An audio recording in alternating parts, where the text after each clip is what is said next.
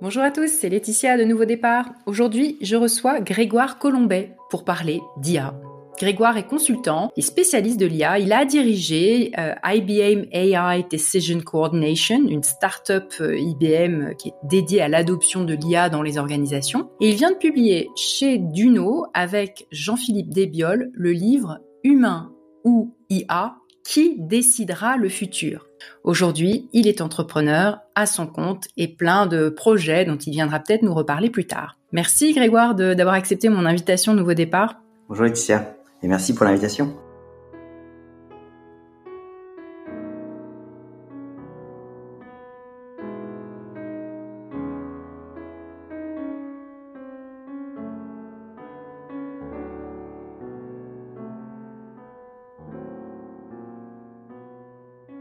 Grégoire, je t'ai rencontré il y a des années quand tu étais étudiant. Euh, J'aimerais bien que tu, puisqu'en plus ça m'intéresse beaucoup toutes ces années, le temps qui passe là, que tu me racontes un peu ton parcours, comment t'en es venu à accompagner les entreprises dans l'adoption de, de, de, de, projets, de mise en place de solutions d'intelligence artificielle? Est-ce que c'est un sujet qui t'a toujours intéressé? Euh, Comment ça s'est fait? Raconte un peu toutes ces années.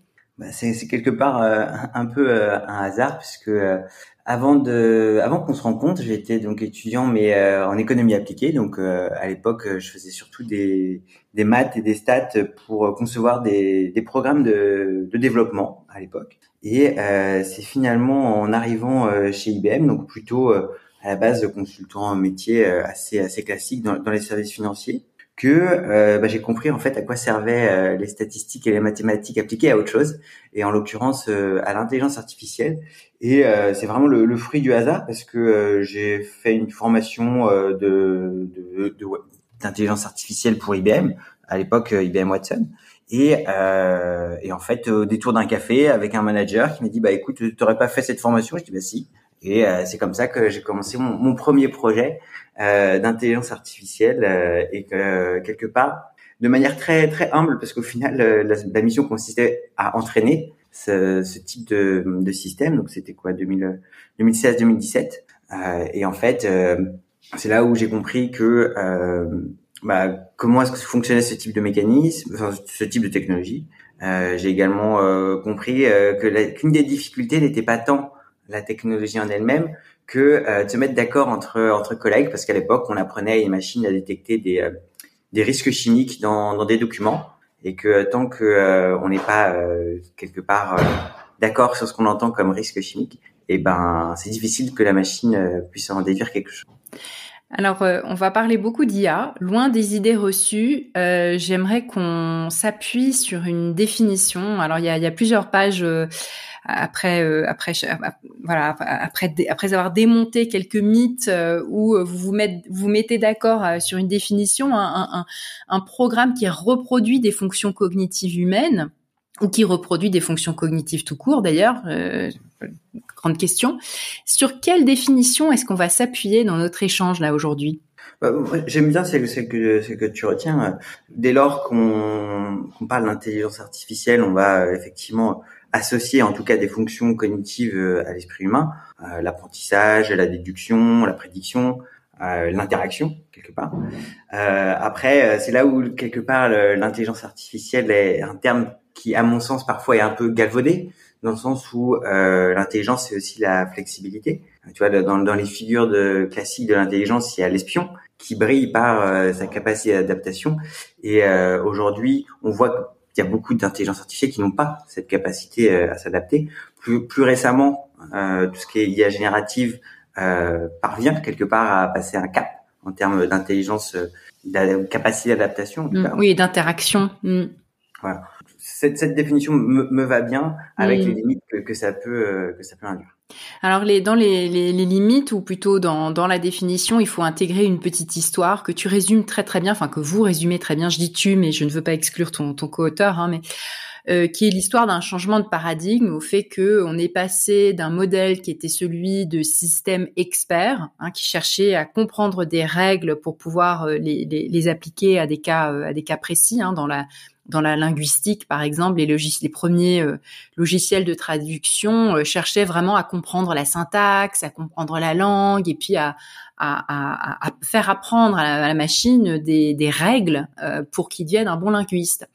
Et donc ça, c'est le premier modèle, et on est passé à un système qui repose sur des règles de probabilité.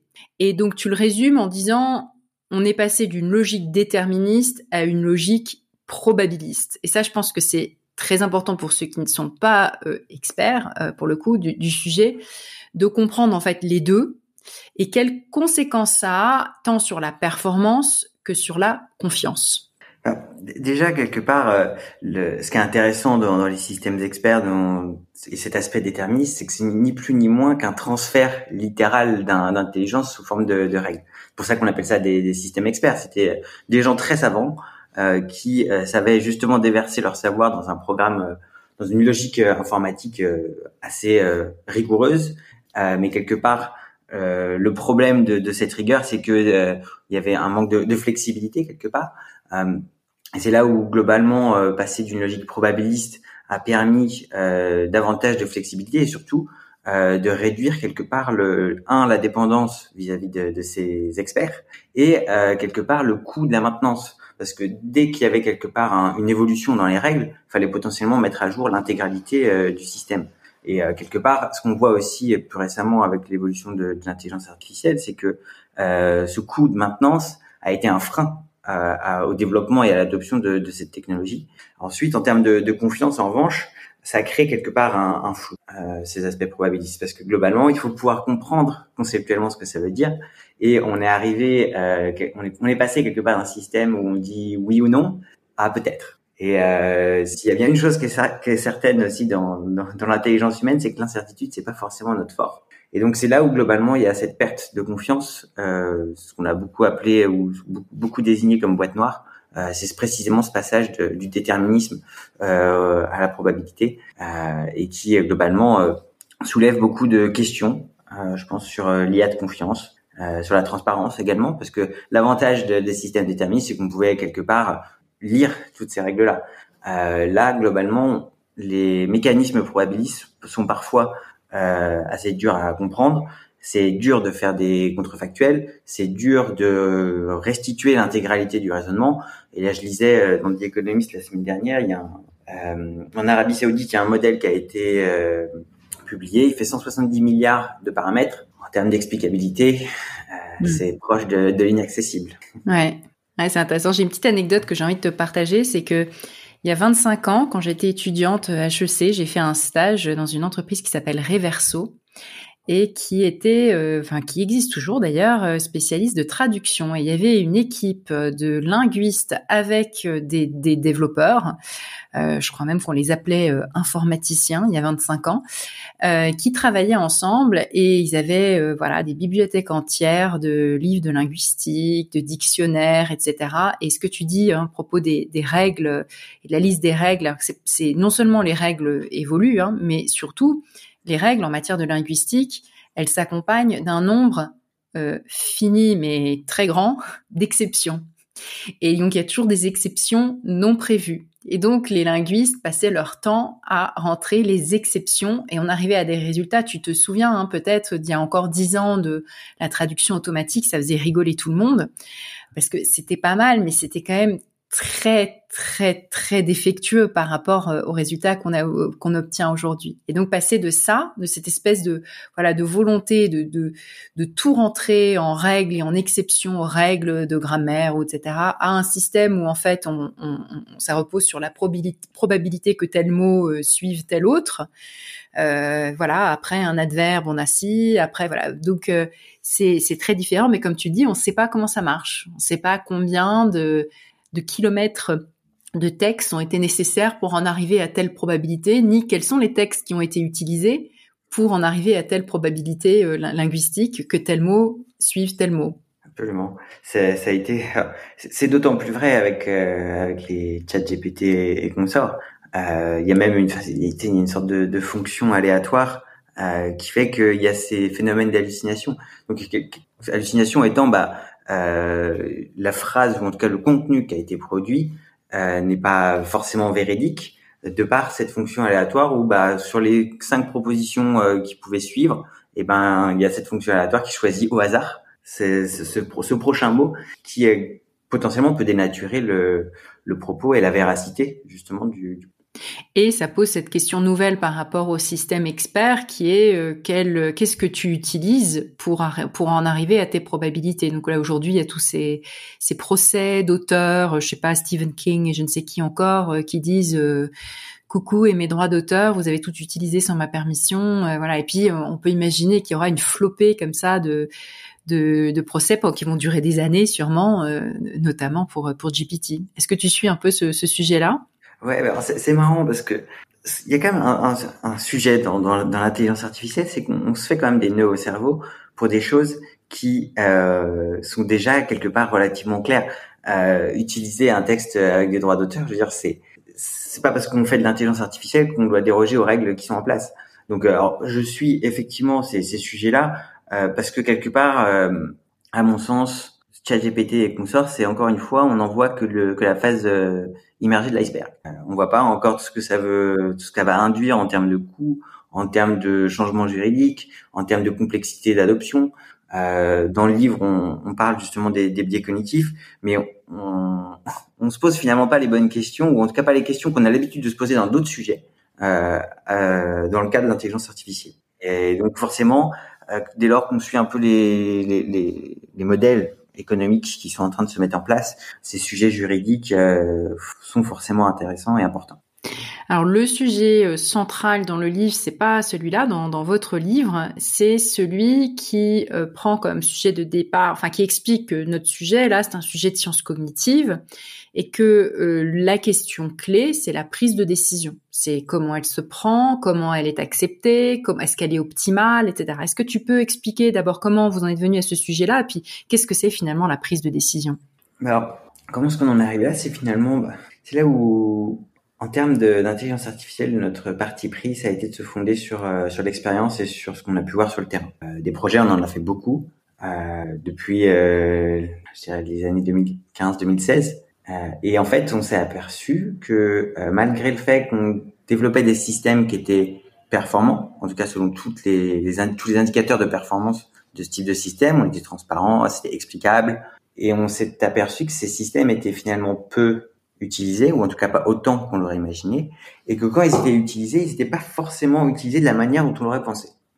Donc quelque part, les faits nous ont amenés à nous interroger sur la pertinence et la véracité de euh, cette intelligence augmentée, ou bien de, autrement dit, de la collaboration entre l'homme et la machine. Et euh, c'est de là qu'est née donc l'expérimentation Caverne que, que j'ai menée avec un de mes collègues euh, d'IBM, Thomas Baudel, où on s'est on a on a regardé concrètement ce que comment est-ce que ça se passait la collaboration homme-machine euh, on a regardé ce que ça voulait induire, ce que ça induisait en termes de, de performance de l'humain seul, de la machine seule, de la collaboration des deux, et on a mesuré les performances respectives. Et c'est là qu'en fait on s'est aperçu que euh, y avait effectivement une zone, des conditions où l'humain et la machine ensemble étaient meilleurs que la machine seule et euh, que l'humain seul. Et pour en revenir à, la, question de, décision, euh, globalement la décision euh, c'est sur la base de connaissances euh, agir. Oui, non, euh, peut-être. Est-ce que j'octroie ce crédit? Est-ce que euh, je traite cette alerte de blanchiment? Est-ce que je traite ce patient pour tel ou tel cancer, etc. C'est quelque part le déclic euh, qui génère aussi les conséquences euh, économiques, les conséquences éthiques d'un processus qui est ni plus ni moins qu'un enchaînement de, de décisions selon différentes phases, etc. Alors tu l'as déjà évoqué, tu, tu, viens de le dire, hein, mais l'idée qui a longtemps dominé euh, dès qu'on parle d'IA, et surtout pour les techno-optimistes, on va dire, hein, c'est cette idée, et pour être honnête, c'est une idée qui est encore très très courante, hein, c'est celle justement que tu appelles, enfin qu'on appelle l'intelligence augmentée. Donc cette idée que humain plus machine égale, hein, on, a toujours donné l'exemple des échecs, hein, un humain plus plus deep blue. Enfin, c'était à l'époque l'époque de Kasparov. Hein, voilà, l'humain plus c'était IBM justement aussi. humain plus IBM, même un simplement un maître hein, ou un grand maître, on va dire, égale mieux que n'importe mieux que le meilleur des grands maîtres. Et donc c'est cette belle complémentarité d'une intelligence humaine qui est rendue plus puissante par une capacité de calcul extraordinaire. Et euh, dans, le livre, l'un des débuts hein, que vous expliquez, vous dites il y, a, y a vraiment la fin des illusions en la matière. Alors je cite une phrase que j'ai bien aimée. Euh, finalement, c'est grâce à cette combinaison d'élégance sémantique, de vertu théorique et d'acceptabilité éthique et sociale que le paradigme de l'intelligence augmentée a prévalu durant l'intégralité des années 2010. Alors, est-ce que ce paradigme, est vraiment fini? Est-ce qu'on n'y croit plus? Ou est-ce qu'il y a... Parce que moi, j'ai l'impression qu'il y a encore beaucoup de gens qui y croient. Euh, ou est-ce que vraiment, là, il y a une fin des illusions en la matière? Malheureusement, je pense pas qu'il y ait il y a encore des illusions. Hein. Que, les illusions soient, soient, soient complètement euh, annihilées. Euh, il suffit de voir en fait l'enthousiasme euh, autour de ChatGPT et de se dire qu'on va l'utiliser tous les jours pour à peu près tout faire, pour se rendre compte que euh, non, en fait, euh, il, on peut pas euh, considérer que cette collaboration se fait de manière naturelle, sans problème, etc. Euh, ah, mais à côté de ça, ce que, ce que montre aussi cette expérimentation, c'est qu'il y a effectivement des conditions où elle existe, cette intelligence augmentée. Alors raconte un peu cette expérimentation caverne. Qu'est-ce qu'elle nous apprend? Quelles sont les conditions qu'il faut respecter pour qu'il y ait vraiment cette codécision euh, optimale? Bah, ce qu'on a fait, c'est un cas assez classique dans, dans le machine learning ou, ou dans l'intelligence artificielle, c'est euh, on a pris les passagers du Titanic et euh, on a pris des, des, des, cartes visuelles qui sont euh, euh, qui représentent en fait les personnes qui ont survécu et les personnes qui sont décédées. Et on les classe en fonction de critères type bah, le sexe ou le genre. si, si en première classe, en première classe, deuxième ou troisième. Mm. On fait ce, ce, ce, ce schéma-là pour que l'utilisateur se fasse un schéma de pensée euh, simple. En fait, les femmes et les enfants d'abord, c'était effectivement ce qui s'est passé. Et les femmes et les enfants d'abord, surtout en première classe. Voilà, absolument. euh, et comme ça, on peut facilement euh, permettre à l'utilisateur de prendre des décisions. Et donc, dans ces utilisateurs, il y en avait qui ont bénéficié d'une recommandation euh, d'un modèle algorithmique, d'autres qui n'ont pas, qui n'en ont pas bénéficié. C'est comme ça qu'on a pu avoir des performances de l'humain seul, de l'humain plus la machine, et on avait les performances euh, de la machine, de l'algorithme qui était entraîné pour pour répondre euh, à aux mêmes questions. Et en fait, ce, ce dont on s'est aperçu, c'est que euh, effectivement, un humain qui prend des décisions sur la base de recommandations algorithmiques, selon un certain niveau de performance du modèle, eh ben c'était effectivement plus performant que si on avait laissé l'algorithme prendre les décisions seul ou si on avait laissé l'humain prendre des décisions seul. Et là où c'est également intéressant, c'est qu'on a fait autre chose. On a regardez ce qui se passait à l'intérieur de cette collaboration de machine. Comment, comment est-ce qu'on a regardé? C'est qu'on a changé les modalités de présentation euh, des recommandations algorithmiques. Dans certains cas, il y avait des, utilisateurs qui devaient cliquer sur un bouton pour voir la, euh, la recommandation du modèle. Et en fait, tout simplement, ce dont on s'est aperçu, c'est que ça nécessitait pour l'utilisateur de faire son propre avis et de réagir à la réaction, euh, à la recommandation du modèle. Alors que si on lui présentait de but en blanc, directement le, la recommandation modèle, ben en fait, il se fait pas forcément cet avis critique et il avait tendance à suivre cette recommandation algorithmique. Ce qu'on appelle globalement un, un biais d'automatisation, soit, c'est-à-dire la propension euh, d'un sujet à suivre mécaniquement une recommandation algorithmique en dépit d'informations contradictoires ou euh, en dépit de son propre esprit critique.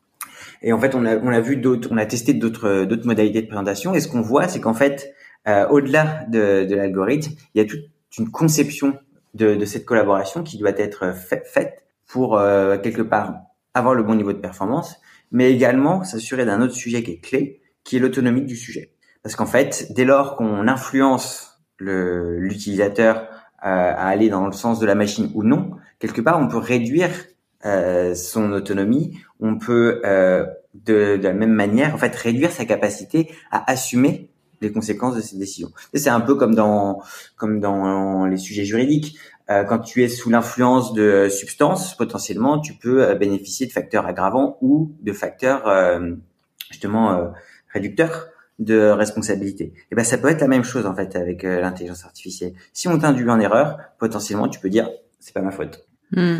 Mmh. Et c'est un, vrai sujet. En fait, c'est un vrai sujet pour la collaboration tout court, parce que moi, ça m'a beaucoup, beaucoup fait penser à tout ce que je lis en, psychologie comportementale sur la prise de décision euh, dans un groupe humain. Tu as typiquement les, les biais en cascade qui, qui ressemblent beaucoup aux biais d'automatisation que tu décris, c'est-à-dire tu as une première personne qui a fait une évaluation, par exemple dans un processus de recrutement, il y a plusieurs personnes qui voient un candidat et euh, dans le cas où euh, les personnes voient aussi les évaluations des personnes qui les ont précédées euh, dans les entretiens, tu es profondément influencé par l'avis de de la personne qui a pris une décision avant toi.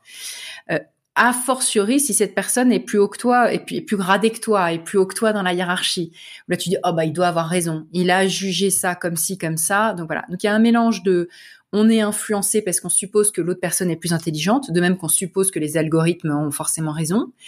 Euh, mais on est aussi euh, influencé euh, parce que parce qu'on est on est paresseux, parce que la décision a déjà été prise, donc tu dis bon bah voilà ça va aller plus vite et tu abondes dans le même sens. Et que le dans le cas des biais en cascade, ça peut être neutralisé en faisant en sorte que la deuxième personne ou la troisième personne ne n'ait pas accès à la première évaluation ou la première décision des personnes qui l'ont précédé pour qu'on puisse après, si on veut faire une moyenne, par exemple, faire une moyenne.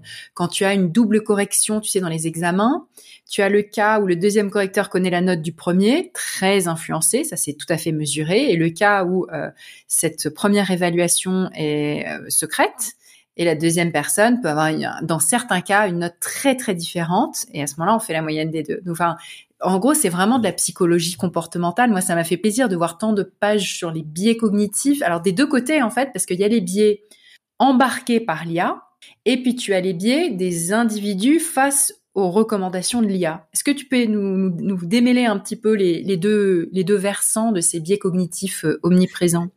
En fait, c'est quelque part... Euh, encore une fois, dans, le sujet de l'intelligence artificielle, il y a quand même quelque chose d'un peu particulier, c'est que on a beaucoup euh, parlé de, de biais de l'intelligence artificielle, qui sont en fait, si on regarde vraiment le sujet, des biais humains dans, dans le fond. Je veux dire, ce type de système n'a pas inventé le, le racisme euh, aux États-Unis. Euh, c'est parce que des, euh, des, chargés de clientèle de banques américaines ont octroyé moins de crédits à des personnes, etc euh, que le modèle quelque part reproduit ce, ce, résultat. Il y a effectivement des, des, des effets d'accentuation euh, de certains biais euh, qui, qui, sont problématiques. Donc c'est vraiment les biais quelque part un peu algorithmiques qui sont liés euh, à la, manière dont fonctionne le modèle. Et alors, il y a également les biais cognitifs qui sont les, les changements de comportement d'un humain en fonction de son interaction avec euh, avec le système. Donc il y a le, le biais, euh, le biais d'ancrage potentiellement. Euh, c'est ce qu'on voit quand, quand on mettait le, le résultat de l'IA euh, de but en blanc. C'est qu'en fait le fait qu'il ait vu cette information en premier l'incite quelque part à suivre mécaniquement cette recommandation. et donc là, c'est des biais humains qui sont pas spécifiques en fait à, l'intelligence artificielle. et encore une fois, c'est c'est parce qu'on parle d'intelligence artificielle que quelque part on occulte ces, ces sujets qu'on connaît déjà.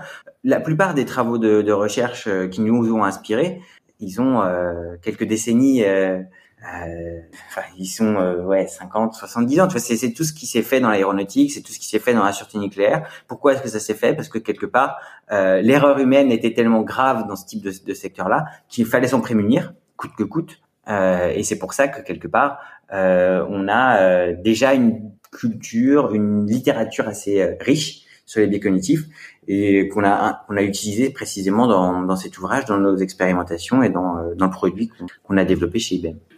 Alors t'expliques justement qu'il faut, c'est pour ça qu'il faut absolument des équipes pluridisciplinaires parce que la particularité de ce biais, euh, de ce biais d'automatisation et, et, du, et du biais d'ancrage euh, particulier qu'il qu'il qu'il induit, c'est que euh, peut-être qu'il y a une foi encore chez certains individus, une foi encore plus grande dans la soi-disant rationalité et perfection de la machine. C'est-à-dire euh, la machine calcule, la machine sort un, sort un résultat, ce résultat, il est nécessairement digne de confiance, hein, comme euh, dans la justice, les tests d'ADN, euh, voilà, il y a eu tous ces tous ces débats autour de, la reconnaissance faciale, euh, des, logiciels de reconnaissance faciale aux États-Unis qui fonctionnent euh, vraiment beaucoup moins bien sur les visages, sur les peaux noires, euh, parce que ils ont probablement été entraînés sur beaucoup moins de, visages. voilà, il y a tous ces tous ces tous ces débats là sur est-ce que cette foi FOI à, à, toute épreuve dans la machine, elle est est-ce que c'est un biais particulier, enfin, je veux dire, qui est vraiment à mettre à part et comment est-ce qu'on le combat? Alors la réponse c'est les équipes pluridisciplinaires, mais c'est ça que je voulais que tu me dises. euh, J'ai quand même le, sentiment que euh, effectivement il y a, y, y a, quelque chose avec le, le, terme. Déjà le terme intelligence artificielle quelque part euh, cristallise euh, une certaine euh, peur, appréhension, euh, mais quelque part de manière presque symétrique, une sorte de fantasme. Euh, et donc, dès lors qu'on parle d'intelligence tout court, on l'associe à l'esprit humain et on a tendance effectivement à avoir foi, FOI, euh, dans, euh, dans ce type de, de technologie. Et c'est là où globalement, euh, en termes de, de compétences pluridisciplinaires, euh, bah, y a, déjà faut comprendre les maths, euh, parce que encore une fois, on revient à la logique déterministe probabiliste si on n'a pas conscience de comment est-ce que fonctionne ce type de, de système et comment est-ce que fonctionne un système probabiliste a fortiori, on loupe quelque part euh, l'élément euh, clé de, euh, de, la prise de décision et globalement des, conséquences du vrai message que, que nous envoie euh, l'intelligence artificielle. Après, il y a tous les aspects de, de design. Comme quand on crée une application, quand on fait un site web, il y a des gens qui sont payés pour justement comprendre comment est-ce que l'utilisateur fonctionne, comment est-ce qu'il réagit aux différentes informations. Et quand on voit l'impact et les usages qu'on voudrait faire de l'intelligence artificielle, il est absolument nécessaire de canaliser euh, cette collaboration de sorte à maîtriser à la fois les performances et la responsabilité des, personnes qui, vont utiliser ce, type de système. Euh, quelque part, il y a aussi tous ces aspects de, philosophie qui sont importants euh, parce que quelque part, euh, il y, a, des concepts qui gravitent autour de, l'intelligence artificielle. On parlait tout à l'heure de, de discrimination. Il faut aussi se rendre compte que bah, dans certains cas, performance brute euh, équité, par exemple, ou discrimination, vont pas aller dans, le même sens. On a eu des cas dans, la fraude, par exemple, euh, où un système performant euh, déduisait des fraudes de la localisation géographique, de la classe socio-économique du sujet, etc. Et donc discriminait de facto ces, ces minorités. Donc qu'est-ce qu'on fait? Est-ce qu'on euh, a un système qui euh, est plus performant et déjoue davantage de fraude, quitte à discriminer euh, certaines personnes, ou est-ce qu'on est parfaitement euh, équitable et on sacrifie de, de, la prévention contre la fraude? Et en fait, c'est des questions qui sont éminemment importantes, qui touchent fondamentalement à notre contrat social également. Et aujourd'hui, il y a quelque part un peu cette candeur, cette naïveté peut-être, où on se dit bah ouais, faut, faut que l'IA soit faire performante, etc., sans voir les contradictions que ça peut effectivement euh, induire. Euh, et encore une fois, c'est là où l'expérience joue. Et euh, quelque part, c'est là où il y a, à mon sens, encore des, des défis liés à l'intelligence artificielle qui ne sauront être répondus que lorsque ces systèmes seront utilisés pour de vrai. Hmm. Ouais, ça me fait penser à toute une histoire de contrat aussi euh, et de se mettre d'accord sur ce qu'on veut. Hein. Dans le monde de l'assurance, euh, on sait d'un point de vue probabiliste que le fumeur va nous coûter plus cher. Euh, mais jusqu'où est-ce qu'on va faire payer davantage quelqu'un qui est euh, qui, qui, a déjà le malheur d'être addict, qui a déjà le malheur d'être peut-être plus vulnérable à cause de son tabagisme ou à cause d'autres problèmes de santé, etc. On considère que euh, euh faire payer plus cher euh, une femme de tel âge qu'un homme de tel autre âge, c'est pas faire, alors que d'un point de vue probabiliste, on, on, peut être à peu près certain que ça coûtera plus cher ou, ou pas certain, mais en tout cas, on a plus de chances que cette personne coûte plus cher. Donc il y a une question de comment est-ce qu'on redistribue en fait, hein, comment est-ce qu'on comment, est-ce qu'on accepte de mutualiser Et c'est là où en fait euh, on s'aperçoit que euh, on, on, évoque parfois euh, des, des, des, possibilités de réglementer l'intelligence artificielle au niveau mondial. Mais la réalité, c'est que pour ces sujets en particulier, on répondra pas de la même manière en France, on répondra pas de la même manière en Allemagne, on répondra pas de la même manière aux États-Unis ou euh, en Chine. Et donc quelque part, c'est là où il y a un risque, à mon sens, qui est de voir ce sujet de l'intelligence artificielle comme uniquement un sujet technologique alors qu'en fait, les verrous technologiques sont presque déjà derrière nous. il va y avoir des sujets économiques. Un chat GPT, c'est 700 000 euros, de 700 000 dollars de run par jour. C'est gigantesque. Donc, il va y avoir quelque part ce, ce défi, ce mur de réalité qui va arriver sur les aspects économiques. Il va y avoir des questions à se poser sur les aspects sociaux, de comment est-ce, qu'est-ce qui est socialement acceptable en termes d'usage, en termes de euh, justement de discrimination, de transparence, d'explicabilité, etc. Et euh, il y aura potentiellement aussi chose qu'on aborde très peu dans, dans le livre, mais il y aura des aspects écologiques.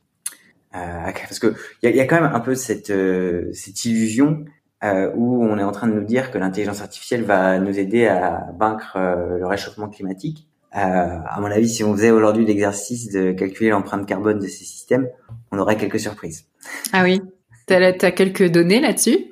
Alors, j'ai pas de, de, données objectives, mais euh, quantitatives. Mais je veux dire, quand on voit ce que ça consomme en termes mm. euh, déjà énergétique déjà. Mm. C'est dire, à la fin, c'est comme des, des machines qui tournent, des machines qui coûtent cher, des machines qui consomment beaucoup d'électricité. Donc, euh, le jour où, on, à la limite, on nous montrera des chiffres concrets de comment est-ce que l'intelligence artificielle euh, combat le climat, on pourra se poser la question. Mm, Mais euh, mm, y en a qui le savent et, euh, qui se gardent bien de communiquer ces informations. Mm. Bah, évoqué, oh, pardon.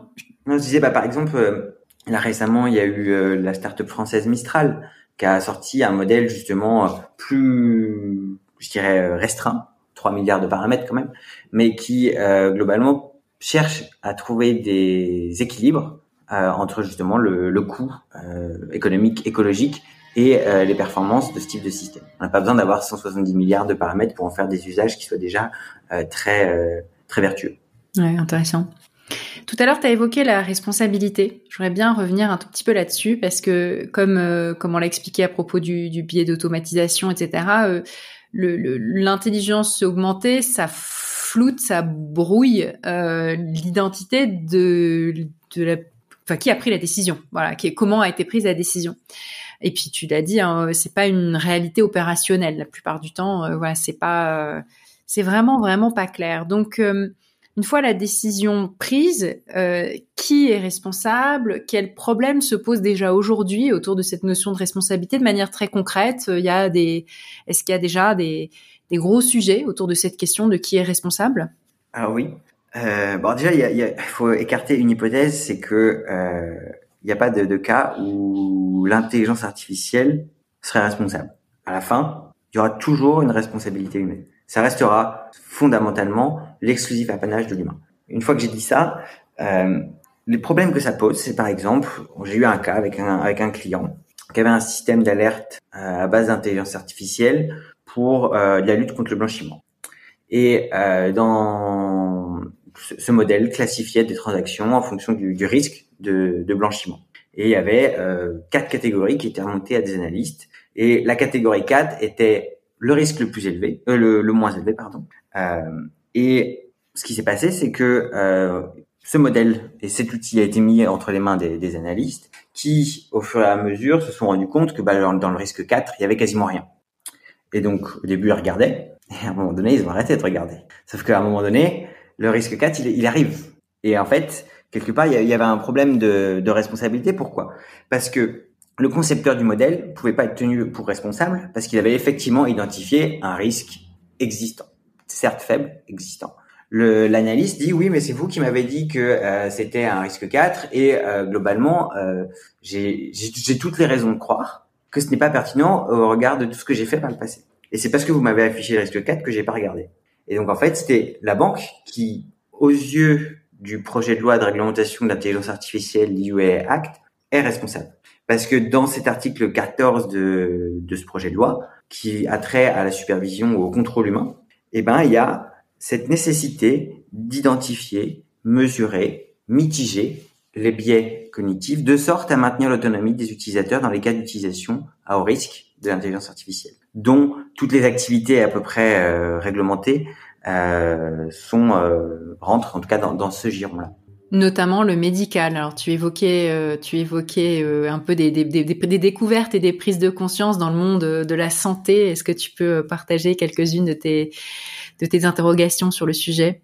Bah, Quelque part, euh, ce que ça m'a prompté de, de travailler avec, euh, avec le secteur de la santé, c'est que on fait pas de l'éthique pour faire de l'éthique. en tout cas, on fait de l'éthique aussi pour sauver des vies. Et quelque part, il y a cette, cette conséquence qui est extrêmement importante, euh, qui quelque part nous oblige, nous astreint à une rigueur morale très forte. Ce qui n'est pas forcément le cas dans d'autres secteurs comme euh, les services financiers, etc., où quelque part les conséquences sont entre guillemets limitées à des aspects économiques. Euh, et euh, à la fin, ce, que, ce, dont on s'aperçoit aussi, c'est que euh, ben, à la fin, le médecin, euh, il sera toujours responsable. Euh, à la fin, que euh, qu'un système ait pris la décision pour lui ou non, qu'il ait pris une décision sur la base de recommandations algorithmiques, c'est lui qui devra quelque part justifier la décision, qui devra expliquer ces aspects-là à la famille du patient, etc. Et, et c'est là où quelque part il y a également une tension un peu éthique avec le avec le serment d'Hippocrate, parce que le serment d'Hippocrate nous dit quoi? Nous dit euh, le médecin signe à titre euh, individuel euh, l'obligation morale de promouvoir la santé presque de manière inconditionnelle. Qu'est-ce qui se passe si on montre justement à un médecin que déléguer certaines décisions à l'intelligence artificielle va sauver une, deux, trois, des dizaines de vies, mais que ça implique justement de déléguer cet exercice de, la décision pour l'intégralité des, des cas. C'est là où il y a encore un, flou quelque part, et ce flou il a trait aussi à, l'erreur humaine, et pas tant euh, à l'intelligence artificielle. Donc, quelque part, l'objectivité euh, permet d'éclairer ou de, lever un peu le flou que, tu mentionnais euh, juste avant. Parce que par exemple, moi, ce qu'ils ce me disent, c'est, bah, il est 3 heures du matin, je dois faire tel ou tel réglage sur telle ou telle machine, tel un respirateur par exemple. bah, parfois, j'ai pas les yeux en face des trous, et je vais peut-être me tromper. Et là, potentiellement, il y aurait une modalité de collaboration entre l'humain et la machine qui serait intéressante. C'est au moment où probablement je vais me tromper, ressolliciter un aspect de, de vigilance chez le, chez le docteur pour justement maintenir son libre arbitre. Et c'est encore une fois, c'est que c'est que de, c'est que de la psychologie. C'est juste un usage, euh, je pense, euh, raisonné de, de, ce type de, de système au sein d'une, d'une collaboration euh, homme-machine. Donc en fait, en gros, ça peut réduire le, le, le bruit, hein, le fameux noise. Euh, je sais pas si tu as, tu as lu ce livre des, des auteurs euh, euh Olivier Siboni euh, et Kahneman, etc. Sur c'est Kahneman hein, dans, dans, dans Noise, ouais, voilà, sur euh, ce bruit qui est lié au fait que il fait pas beau, t'es de mauvaise humeur, tu t'es disputé avec ton conjoint le matin même, donc tes décisions de justice elles sont sacrément altéré en fait euh, par euh, ton humeur, ton état, le temps qu'il fait, etc. Donc c'est au-delà des biais, il y a aussi de manière encore bien plus forte, euh, disent ces auteurs-là, des bruits. et les bruits, à la différence des biais, c'est que tu ne peux pas savoir dans quel sens ils vont. ils sont beaucoup plus incertains, ils sont peut-être moins difficiles, moins faciles à, à comprendre et à expliquer il y a une part de d'aléatoire, de hasard, de quel état de fatigue tu vas avoir. Alors là, au moins, ça peut un peu ça peut à peu près se prédire. On sait qu'après le repas, tu es un peu plus fatigué. Avant, juste avant, peut-être aussi si t'as faim. Enfin. Ouais, ouais t'as ces aspects vraiment révélateurs de de, de l'intelligence humaine. Euh, c'est quelque part le, côté négatif de d'autres aspects positifs qui sont qu'on a cette capacité nous à changer notre euh, notre processus de décision. Dans le doute, on peut faire une recherche sur Google, on peut solliciter un collègue, euh, on peut appeler le client tout simplement ou communiquer avec le patient, ce que la machine en fait ne peut pas faire dans la, de la, dans la manière dont nous sommes capables de le faire. C'est extrêmement dur, par exemple, de, de, comprendre, de déduire quelque chose du timbre de la voix, parce que c'est dur à capter d'un point de vue informatique, c'est dur de, à capter d'un point de vue statistique. Et donc, euh, c'est là où, en ayant travaillé sur ces sujets, j'ai quand même plutôt fini euh, sur des touches euh, optimiste euh, quant à l'intelligence humaine euh, et à son avenir. Et sa capacité d'adaptation, en fait. Enfin, c'est ça, de, de, de sa, sa, souplesse. Voilà. Hmm. C'est pas mal de terminer sur une note euh, positive, mais j'avais encore une question euh, un peu de prospective euh, sur ce qu'on peut anticiper des évolutions, notamment pour ce qui concerne les IA génératives. C'est celle dont on parle de plus. Je veux dire, GPT est arrivé, ce qui nous a semblé à nous utilisateurs très vite, et puis tout d'un coup, on s'est mis là aussi à alors beaucoup de fantasmes, beaucoup de, d'ailleurs plus de crainte hein, que, que de que de joie euh, dans son utilisation. C'est oh mon Dieu, euh, surtout toutes les personnes qui écrivent, qui font des diapos, etc., qui se disent euh, mon Dieu.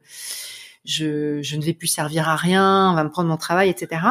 Et puis un des fantasmes, c'est l'idée que l'augmentation de la qualité donc la courbe d'évolution et de, de, de, la, de, la, courbe du progrès en gros de, GPT va être la même qu'elle l'a été dans le passé.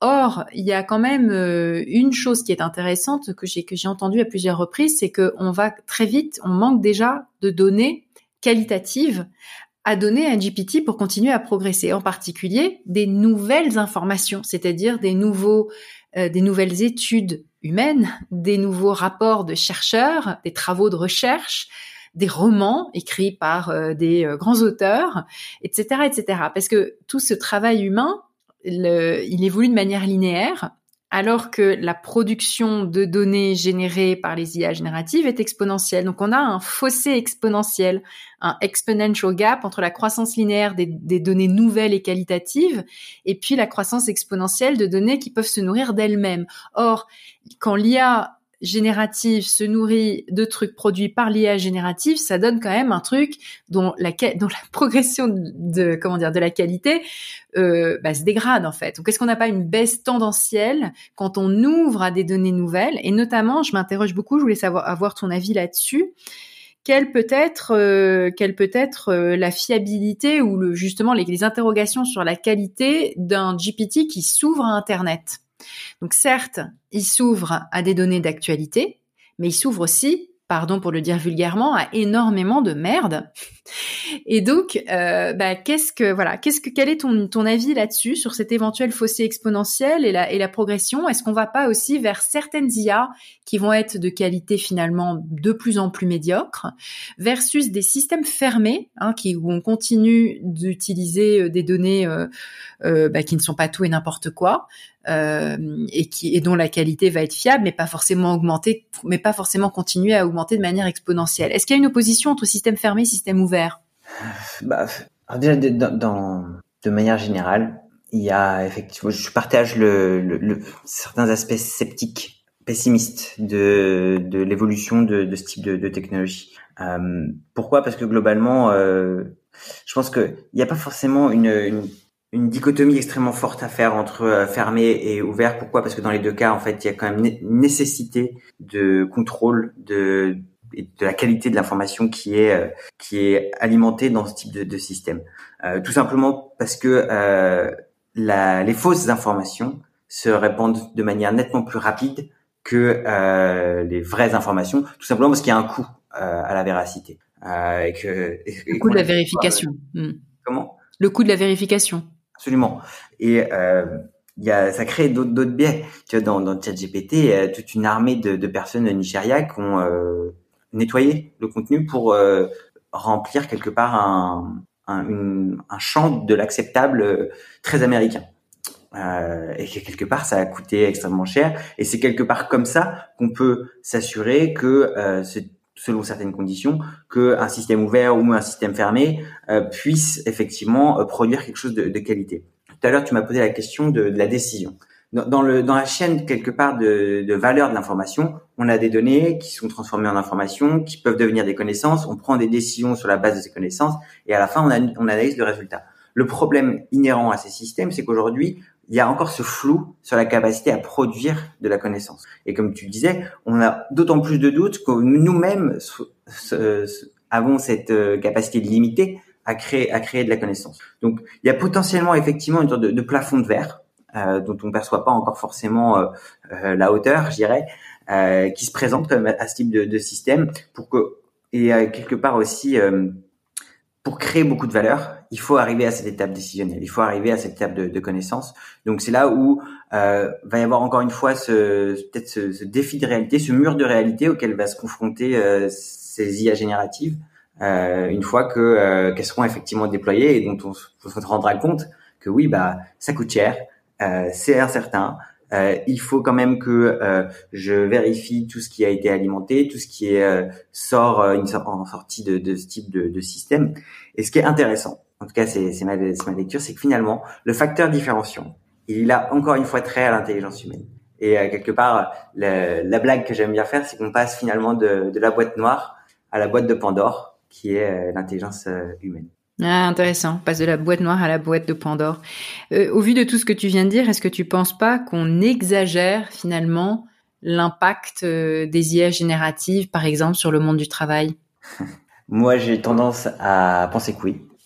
On exagère. En tout cas, euh, comme beaucoup de d'évolutions technologiques, euh, il y a quelque part une surinflation des attentes. Euh, il y aura des évolutions sur le monde du travail. Euh, il y aura euh, la nécessité potentiellement de d'éduquer euh, les générations futures, euh, même les générations actuelles, à comment est-ce que fonctionne ce type de système et à quelles précautions est-ce qu'il faut prendre pour pour les utiliser à bon escient. quelque part, hum, ce que j'aime bien dire également, c'est que euh, on a passé beaucoup de temps pendant la troisième révolution industrielle, la quatrième, à transformer des humains en machines et à transformer des machines en humains.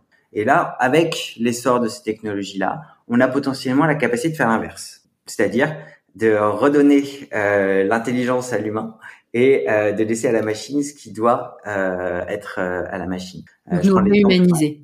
Voilà. Tu vois, quand, quand on prend moins de décisions, eh ben, on a potentiellement davantage de disponibilité intellectuelle. Donc, euh, on prend de meilleures décisions. On est plus intelligent.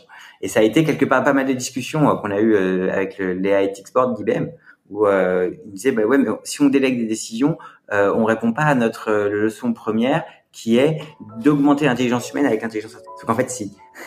Il y a ce paradoxe où finalement prendre moins de décisions augmente notre intelligence. Et c'est sur cette touche-là quelque part que que j'aime bien finir en tout cas ce, type de sujet parce que euh, c'est optimiste. Bah, merci beaucoup, je crois qu'il n'y a pas de meilleure conclusion. Merci infiniment Grégoire pour tes lumières sur ce sujet euh, passionnant. Merci Etia.